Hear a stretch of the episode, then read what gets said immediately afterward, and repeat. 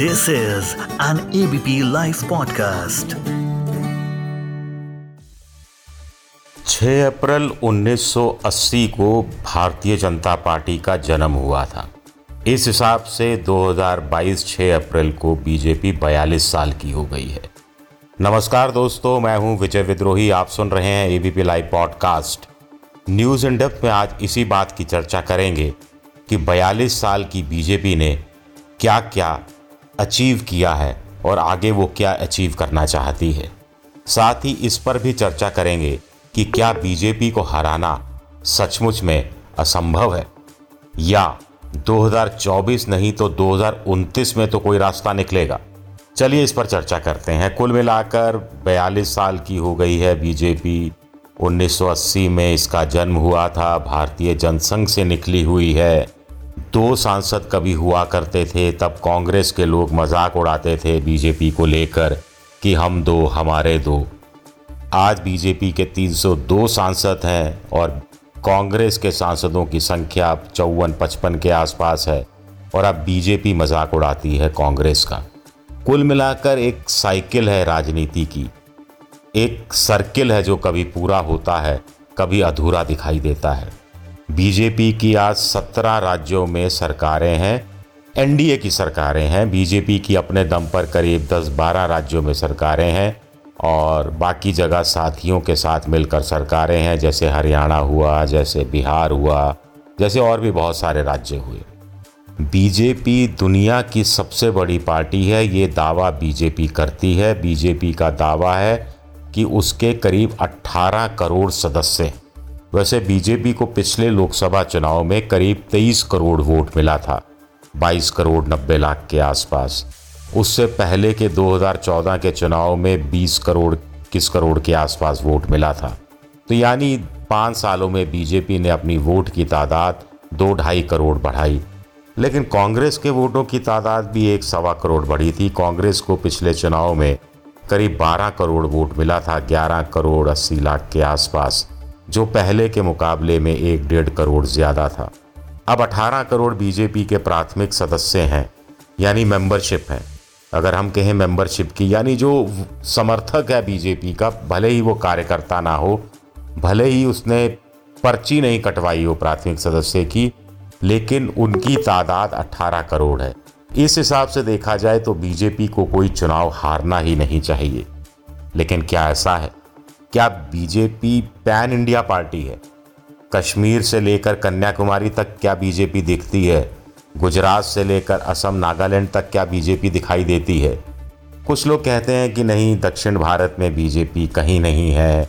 बंगाल में भी पिछले लोकसभा चुनाव में ज़रूर 18 सीटें जीती थी, लेकिन आमतौर पर वो सिंगल डिजिट वाली पार्टी रही है। उड़ीसा में भी उसकी सीटें कम आती रही हैं। तेलंगाना में आंध्र प्रदेश में, तमिलनाडु में, केरल में।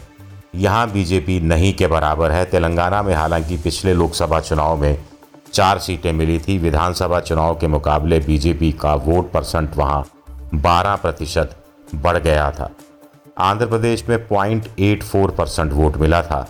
तमिलनाडु में भी एक डेढ़ सवा परसेंट वोट मिलता रहा है और आमतौर पर उनके उम्मीदवारों की जमानत भी जब्त होती रही है। केरल में बीजेपी संघ का साथ लेती रही है, लेकिन अभी तक वो घुसपैठ करने में कामयाब नहीं रही है। वहाँ एक वाम मोर्चा है और एक कांग्रेस का मोर्चा है। एक एल है, एक यूडीएफ है, जो पाँच पाँच साल बाद सरकार में आता रहा है। हालाँकि पिछला विधानसभा चुनाव लगातार दूसरी बार एलडीएफ ने जीतकर एक रिकॉर्ड बनाया है। दक्षिण भारत में देखा जाए तो बीजेपी कुल मिलाकर कर्नाटक में है। दक्षिण का दरवाज़ा कर्नाटक था। बीजेपी के लिए दरवाज़ा तो खुला, लेकिन दरवाजे तक पहुँच कर रह गई उसके आगे वो तमिलनाडु तक, या फिर केरल तक, या बगल में आंध्र प्रदेश तक, या तेलंगाना तक नहीं पहुँच पाई है। तो बीजेपी की स्ट्रेटजी इस बार यही है 2024 को लेकर। अब ये बात इसलिए कह रहे हैं कि बीजेपी भले ही 302 अपने दम पर हो अगले विधान लोकसभा चुनाव में उनके सत्ता में आने को लेकर किसी तरह का कोई शक भी किसी को नहीं हो। लेकिन बीजेपी कोई चांस नहीं लेती। बीजेपी के नेता साल भर वोट के चक्कर में, चुनाव के चक्कर में रहते हैं। पी टू पी की बात करते हैं, यानी पंचायत टू पार्लियामेंट चुनाव की। पंचायत का चुनाव भी उसी शिद्दत के साथ लड़ते हैं, जिस शिद्दत से पार्लियामेंट का चुनाव लड़ते हैं। आपको ध्यान होगा कि हाल ही में हैदराबाद में मेयर का चुनाव उन्होंने बड़े ज़ोर शोर से लड़ा था। बीजेपी के तमाम बड़े नेताओं ने दौरे किए थे।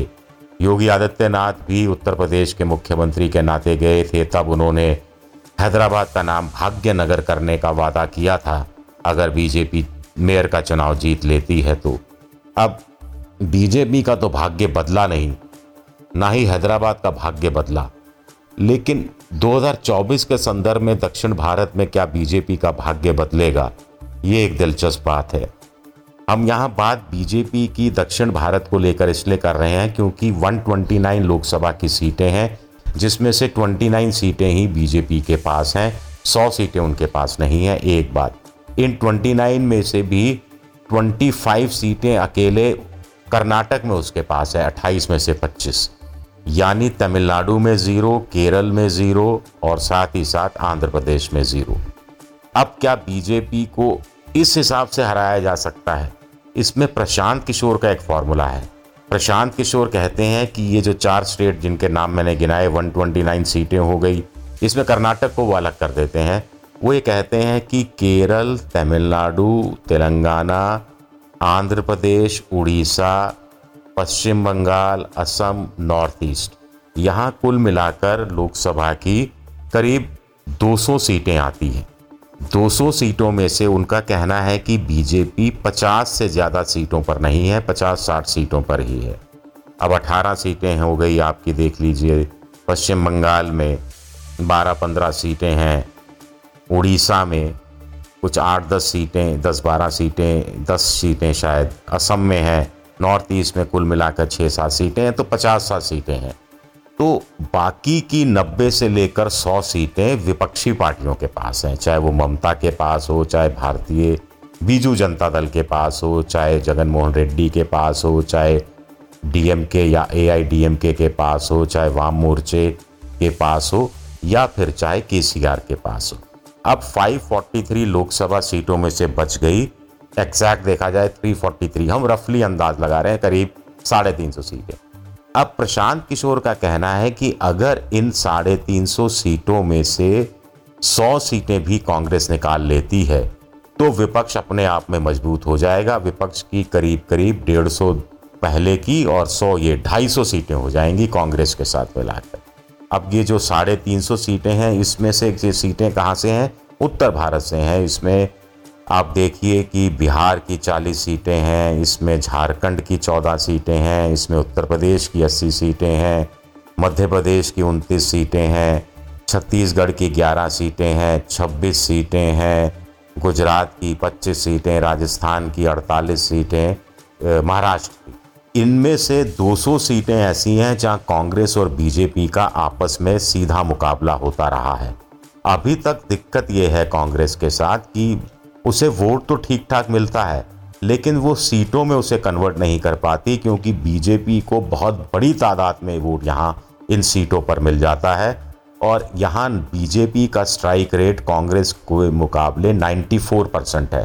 कुल मिलाकर एक अनुमान लगाया गया कि 191 सीटें ऐसी थी जहाँ कांग्रेस और बीजेपी के बीच में 2019 के लोकसभा चुनाव में सीधा मुकाबला हुआ और इसमें कांग्रेस को सिर्फ़ 16 सीटें मिली। तो कांग्रेस जब तक यहाँ मज़बूत नहीं होगी, जब तक विपक्षी पार्टियाँ इन सीटों पर अपना उम्मीदवार उतारने से इनकार नहीं करेंगी, तब तक बीजेपी को हराना मुश्किल हो जाएगा, एक कहानी ये कही जा सकती है। फिर दूसरा है नैरेटिव सेट करना, तीसरा है मुद्दे सेट करना, मुद्दों को लेकर विपक्षी पार्टियों के नाते सीधे संसद में हमला करना, सड़क पर हमला करना, हमला करने से मेरा मतलब है सियासी हमला करना पॉलिटिकल वार करना, पॉलिटिकल बयानबाजी से काम नहीं चलेगा, सड़क पर उतरना पड़ेगा, जनता के बीच में जाना पड़ेगा, और जनता के बीच में एक विकल्प पेश करना पड़ेगा, सिर्फ़ मोदी को कोसने से नेगेटिव पॉलिटिक्स करने से काम नहीं चलेगा।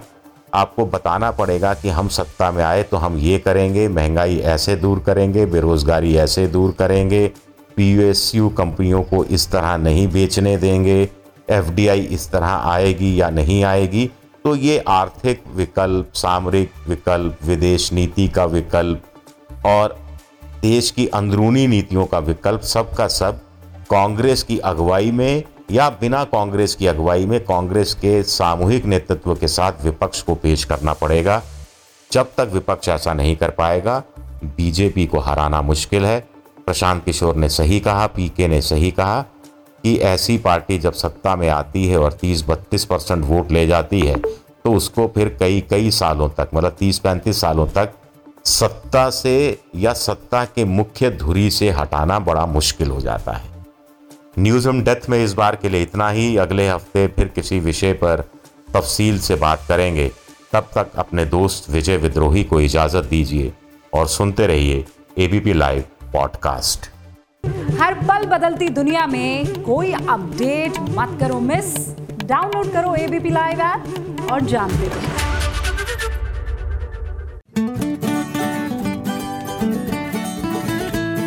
this is an ABP live podcast.